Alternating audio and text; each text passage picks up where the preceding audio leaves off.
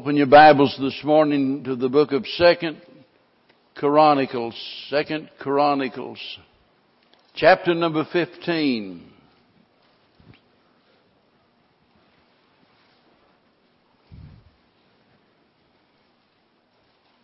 This being the first Sunday of the new year, maybe it's only natural that I, that I think about this this morning, but uh, the older I get, the more I realize that life is a series of, of new beginnings. In, in other words, our life is made up in sections like chapters in a book. And there's always a need for renewal, always a need for change, always a need to start over and, and get a new beginning.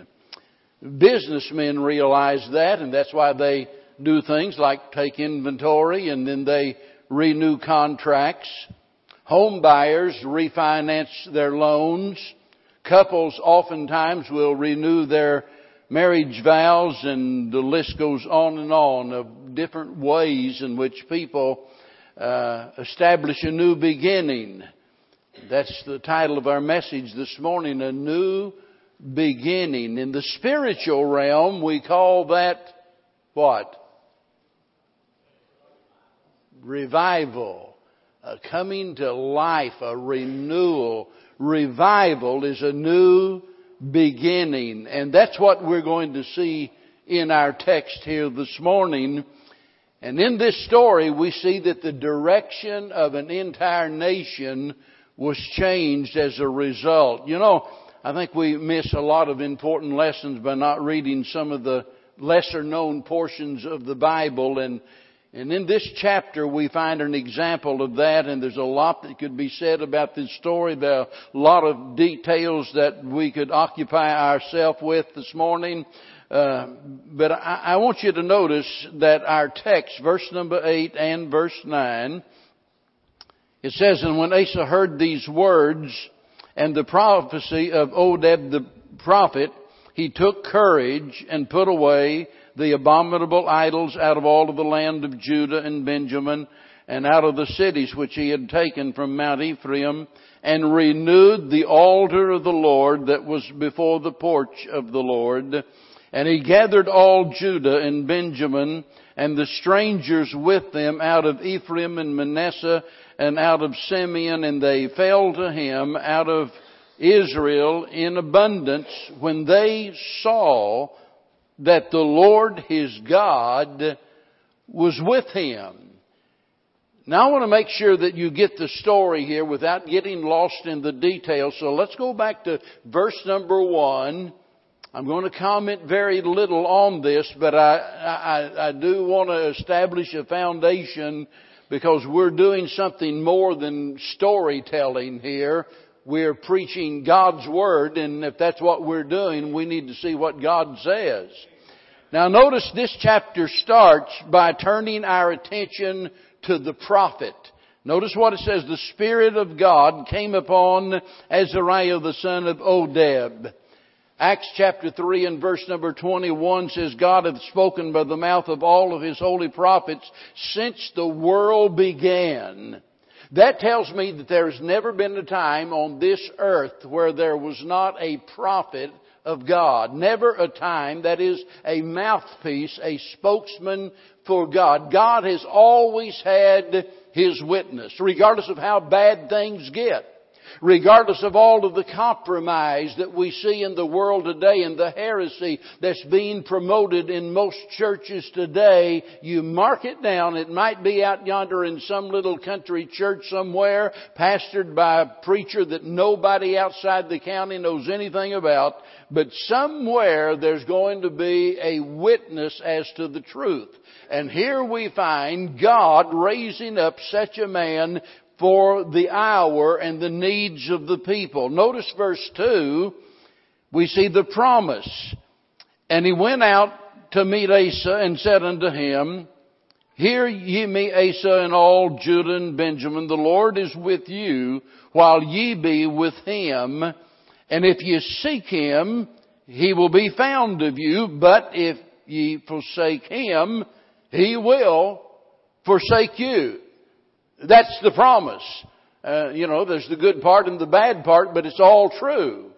I mean, if you, if you seek the Lord, you'll find Him. If you forsake the Lord, He'll forsake you. So this is a promise. And we need to understand that God has given certain promises to us, both the negative and the positive, concerning the manner in which we behave and the attitude that we espouse. And, and whatever we might think about it, it's going to come true. God cannot lie. Now verse number three through verse six, we see the problem. Now keep in mind the promise that was made, but here's the problem. Now for a long season, Israel have been without the true God and without a teaching priest and without law. But when they in their trouble did turn unto the Lord God of Israel and sought him, he was found of them. And in those times there was no peace to him that went out, nor to him that came in, but great vexations were upon all of the inhabitants of the, of the countries, and nation was destroyed of nation, and city of city, for God did vex them with all adversity. This is the problem. And it's a serious one. Now notice the plea in verse number seven, be ye strong therefore, and let not your hands be weak, for your work shall be rewarded. And then when we come to our text, verse 8 and 9, we see the product of this. That when they turned to God, they found God, when they obeyed God, God blessed them, and all of this constituted a new beginning for these people. And in light of that, I want you to think about three things related to a new beginning. First of all, we see the nature of life. You know, nature is a great teacher. Certainly the Bible is the absolute Word of God and we could not get along without that. But nature itself teaches us some valuable lessons. Doth not even nature itself teach you? You see, there's a lot of folks not listening. You know, that would solve a lot of issues and things concerning morality and how we ought to behave if we just look at nature. And we see a lot of people doing a lot of stuff that's contrary to nature. It's not natural. It's an abomination in the sight of God. We need to think about that. Nature is a good teacher and it's easy to see when we look at nature that there is a natural deterioration in life. And that's true of whether you're talking about plants or animals. You know, we think about the great trees that at one time maybe provided refreshing shade for several generations and now the tree is dead and it's barren and the limbs are falling off and uh, it's deteriorated over the years. We think about animals, maybe uh, you know, a playful pet and just abounding with energy. And the years go by and after a while that that playful pet that brought you so much pleasure is laying over there in a corner near death. It has arthritis in its hips. It has a cancerous tumor. It's blind. It's no longer able to enjoy life to play with you and provide you pleasure. That's just part of nature, folks. It's going to happen. And then there's man. And there's a natural deterioration to life. As we get older, changes begin to take place. And we can resent it all we want to. We can fight against it all we please, but we're not going to change it. The older you get, the weaker you get, and all of a sudden you find that you can't do the things that you used to do. I, for the first time in my ministry here several months ago, I, I literally had written a note of resignation, so to speak, to retire. I've never done that before. I'd vowed that I would never retire, but I'd reached the point that because of me that I didn't want to be in the way of the church. And I've had to, and this has been one of the battles of my life, trying to fight with this thing, realizing that I no longer can do all of the things that I used to do. I, I, I don't have it in me. And whether you consider it a blessing or a curse, Bev is mainly to the one responsible for me being here. I'll, I'll say that because I mean she stared me down and let me know in no uncertain terms you're not quitting, you're not getting giving up, and and uh, she uh, she just. Uh, now, sweetheart, some of them might be throwing rocks at you after the service. They, oh. Now, I, I'm bringing that up for a reason because I'm telling you there's going to come a time in your life where because of your limitations and because you are worried about what other people are going to think, well, you know, he ought to do this and he ought to do that. And because of all of that, you're going to start feeling like, well, you know, I'm just kind of worthless and useless and I, and let me tell you something, as long as you're here on this earth, God has a work for you to do. You might not be able to do what you used to do. You may have to change what you're doing, but there's something for you to do or you wouldn't be here. Every child of God has a ministry. And so when we look at nature, we see that there is a natural deterioration in nature. But there is also a deterioration that is caused by neglect. We can't do anything about nature, can we? We can't change that. But we can do something about the neglect. And if we're not careful, all of a sudden we'll find our spiritual life declining, our growth stopping, our problems multiplying, all as a result of the fact that we have neglected the most important things in life. And that brings us to the second thing this morning about a new beginning, and that's the need for renewal. We see that in relationships, don't we? Whether you're talking about family, whether you're talking about friends, uh, relationships require a great deal of care. And sometimes we allow our differences to divide us. You know, whenever a young couple is going together, they're always on their best behavior. I mean, you know, you have your, uh, your hair looking just right. I remember, you know, when Bev and I was going together and I, for an entire year, I skipped my last class so I could get across town over there to pick her up and I'd sit out there and, uh, make sure that my hair was combed, my shoes, my shoes were shined, and, and she had never ever seen me like she sees me now. You know, when I get up in the morning, my hair is going in 40, 11 different directions. She, she'd never seen me like that, you know. So what I'm saying is, over a period of time, we begin to discover that we've got differences and they're not so pleasant sometimes.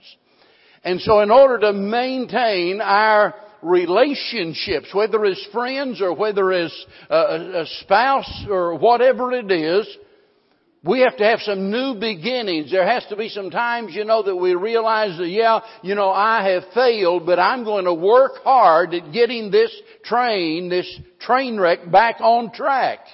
We see it in relationships, but we also see it in religion, and that's where our focus is this morning on true religion. It's a serious problem if we allow our differences to divide us because we invite trouble into the Lord's church.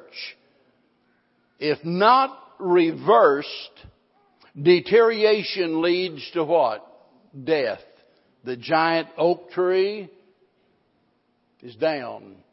A storm that at one time would have not have faced it in the least all of a sudden now because it's dead, it blows it's over and it's good for nothing but firewood. I mean, it's, it's done. Deterioration leads to death in absolutely every area. Now listen carefully.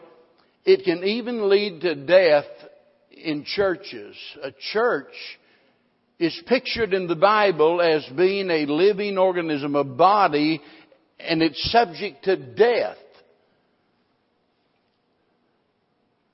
It's a sad thing whenever you see a church die. How heartbreaking it is. But this is where we've got to be careful that we don't carry the analogy of the church being like a physical body too far. You know, if we're not careful, we'll go to the extreme and we'll miss the point and, you know, come up with some weird idea that's not even intended. I say that because several years ago, a pastor that was considerably older than I was at the time, and we were talking about something, and the subject got on the Lord's church. And he brought up the fact that the Lord's church is likened unto a body, and he believed and expressed it that being like a body, that it was able to grow, but it went through seasons, just like a body. You reach a point of maturity, and then after that, it begins to deteriorate, and eventually, it was all a part of the process, all a part of the plan for that church to die. Now, I don't believe that. You see, because the church not only is likened unto a body, but it's likened unto the temple of God, indwelt by the Holy Spirit. And every ch- true church has within it the ability to rise above the difficulties of life, the ability to renew itself. John deals with that. Well, actually, John's recording it. Jesus was dealing with it in Revelation chapter 3 in the message to the church at Sardis. That is the dying church. And the Lord warned them that they were to strengthen the things that remained. In other words, He's telling them that although your church has a reputation for being dead, it's dying there, there are some that are living, strengthen that which remains. He's wanting them to understand that it's possible for you to have a renewal, possible for you to have a new beginning. And if it was possible for them, it's possible for any other church. But it doesn't happen automatically. Revival doesn't just happen. There have been some that have written books about revival and the fact that it is God who gives revival and they do so even to the extent that they totally ignore, at least in my way of thinking, man's responsibility. Let me tell you, only God can give revival, but understand this, He does so only when we meet certain conditions. And if we don't meet those conditions, there's not going to be any spiritual renewal.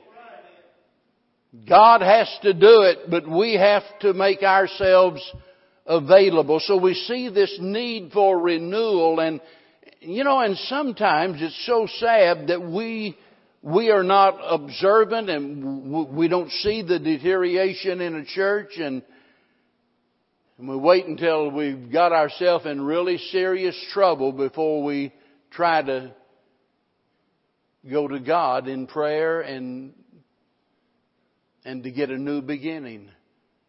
By that I mean that maybe the pastor is really bearing down on something, you know, and boy, week after week he's hammering on this and you know, somebody else that's not even thought about it all week long and they think, well, my, you know, I don't see that problem in our church.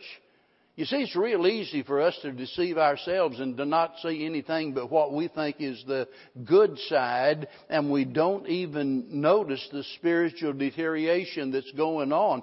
That's why we need to watch and pray. That's why we need to be vigilant. We need to be on our toes. We need to be considering the state of the church and realizing that what the church is is that way because of who we are as individuals. So that brings us down then to the necessity. Hopefully we see the need, but then we think about the necessity of renewal. Notice what they did. Two things here. First of all, verse number eight, they removed the wrongs. They got rid of the things that were an abomination to God. Secondly, they restored the right. They rebuilt the altar so they are again back worshiping God as God told them to do. And I want you to think about those two things. Remember, we're talking about the necessity for a new beginning, and this is true of every single one of us here. If you want a new beginning in your life, these two things must happen. Number one, you have to remove the wrongs. So the question is, what wrongs can you think of? What wrongs can you think of? What things in your life that you know deep down in your heart are displeasing to God? Well, it might be personal sin. Might be a sin nobody else even knows about, but you know about it. Might be a sin that, you know, you've tried to deny, but deep down in your heart you know that it's really true. And I'm telling you, you've got to deal with that, and the only way to deal with it is to confess it. It might be a neglect of your responsibility. You see, there are sins of commission, and then there are sins of omission. Man, we need a traffic light in this place. I'm telling you what, there's some that need to go to the doctor and and I don't want to embarrass anyone, but we need to we need to get a grip on this thing of of anyway. You get the picture. You know, one of the worst things you can do is to interrupt a sermon by doing what I just did.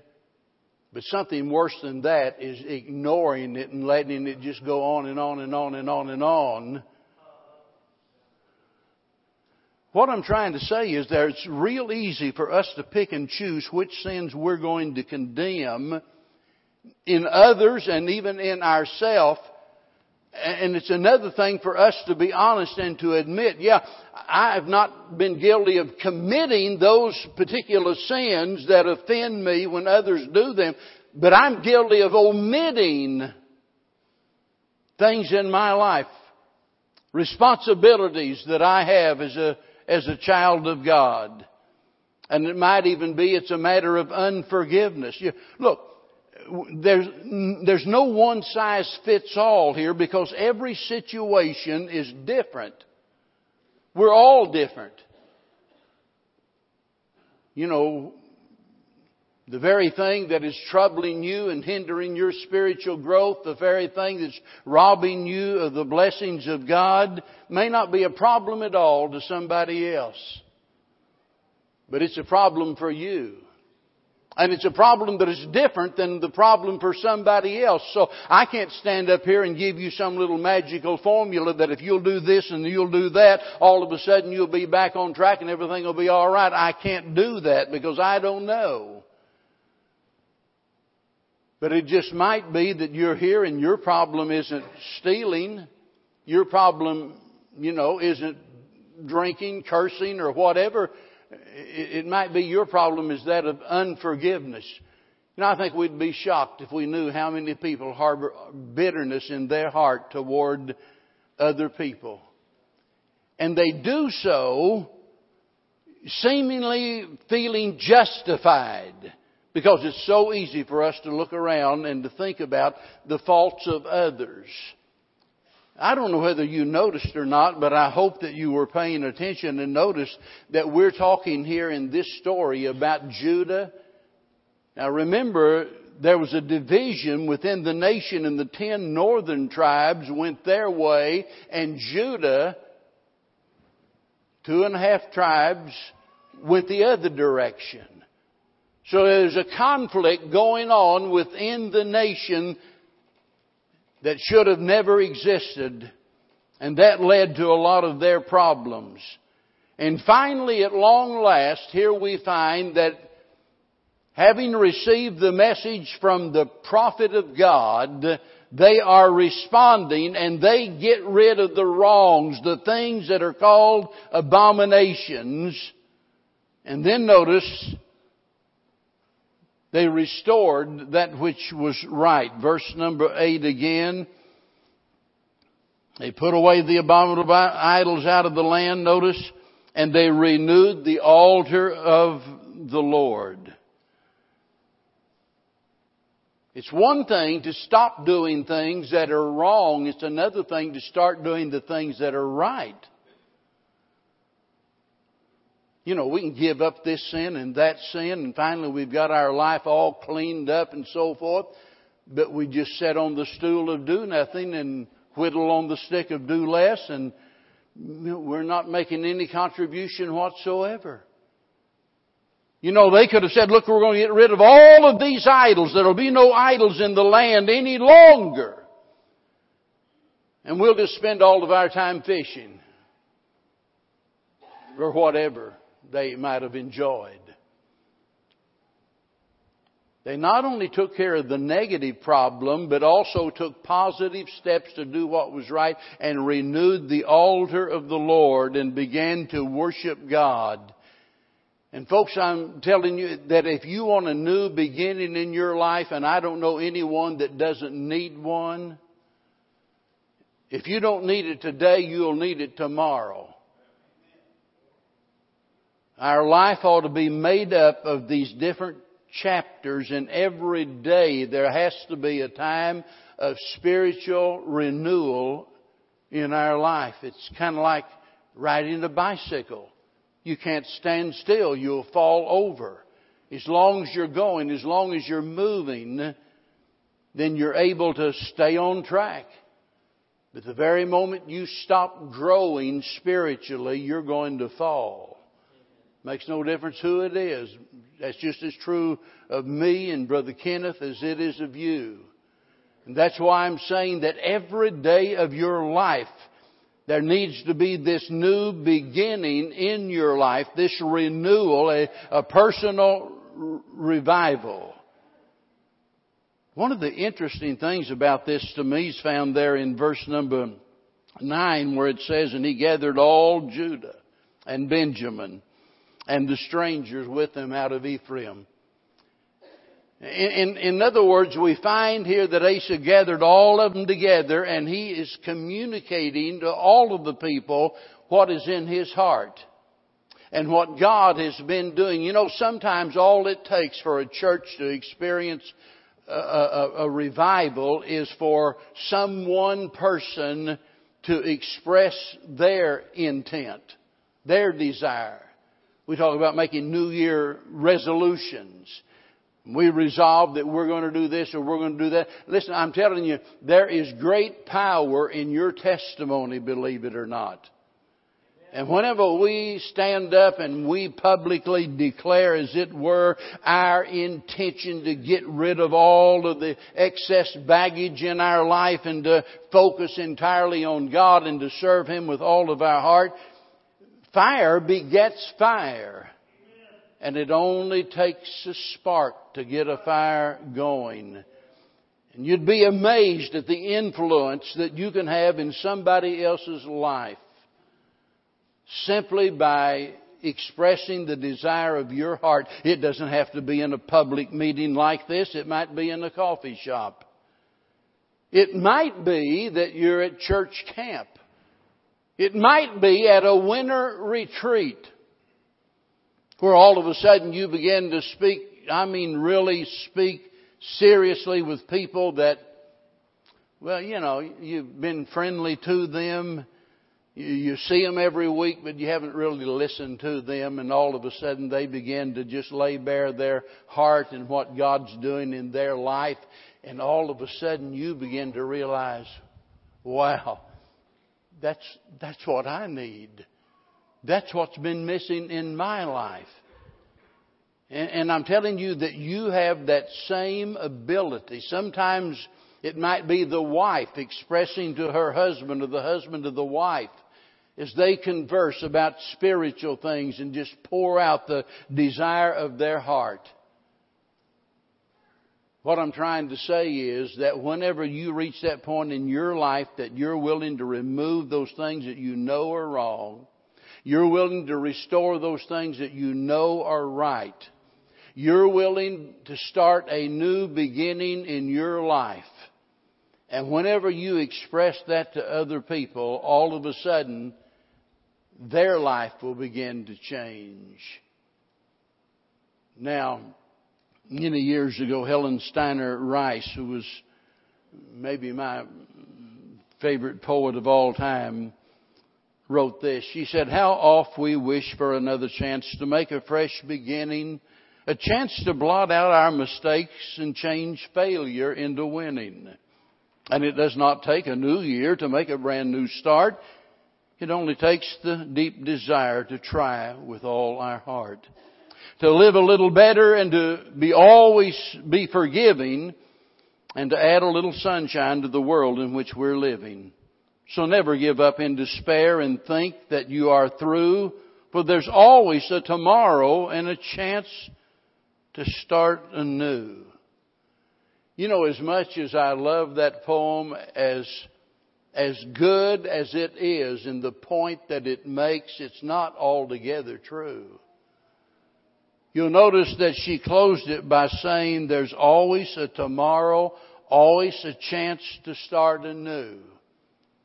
And that's not true for some folks.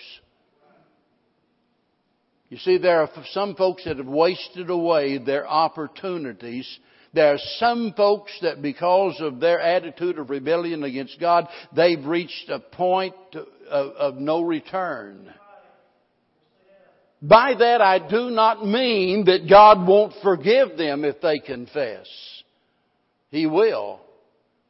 But I mean that it's possible for us to do things that we cannot undo. That's why it's so dangerous for us to presume on God. So dangerous for you to sit there and for you to think, you know, in your heart, I know Brother Stone is right. I know what he's saying is true. I need a revival in my life. I need a new, fresh beginning. But now's not really a good time. And you begin to presume that God's going to give you another opportunity. And He might, and He might not. Take advantage of that opportunity and here as we launch off into this new year, whatever it is, whatever it takes for you to experience a new beginning in your spiritual life, you need to take care of business this morning. And if you're here and you've never received Christ as your Savior, that's the first order of business. It's not to, you know, I, several years ago, talking to a fellow, is I think Blue Ridge Baptist Church in Kansas City, and and the preacher, Parker Daly, had been talking to this fellow about his need to be saved, and uh, this fellow loved to drink. And he told Brother Daly, he said, look, as, as, I know you're right, and as soon, as soon as I can uh, give up drinking beer, he said, I'm going to become a Christian.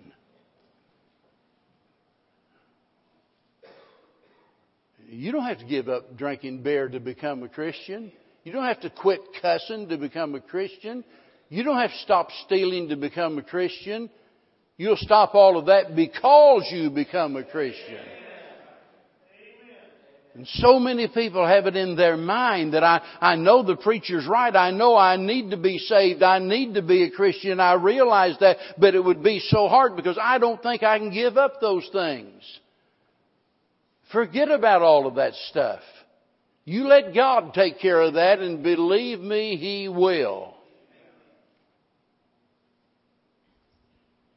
And your major need is to not stop drinking, not stop stealing. Your major need is to stop trampling underfoot the precious blood of the Son of God and trust Him as your Lord and your Savior. And you talk about a new beginning, wow. You've never experienced anything like that. The Bible says, if any man be in Christ, he is a new creature. Old things pass away. Behold, all things become new. And I'm so glad that I can look back to that time and that place where I trusted Jesus Christ as my Lord and Savior.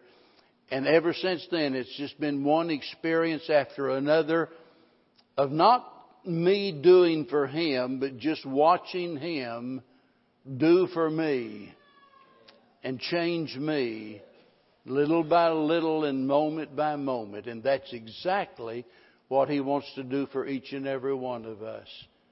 And I hope you'll, I hope you'll give him that privilege, as it were, this morning and put your trust in the shed blood of the Lord Jesus Christ and become a child of God. We're going to stand and extend this invitation this morning. We have for many of you a big surprise in just a little bit because we're going to be having two baptisms. And uh, in fact, I, I'm going to let Brother Kenneth go ahead and take over the invitation. And as these young ladies come forward, he's going to tell you who they are and and let you know kind of what's going on. Because uh, talking about that stage of getting older and what have you. I got some stairs to climb and uh, uh, what's what's that old song? I got a long ways to go and a short time to get there. So, Brother Kenneth, come on, and I'm going to go get ready for the baptismal service. Page 430.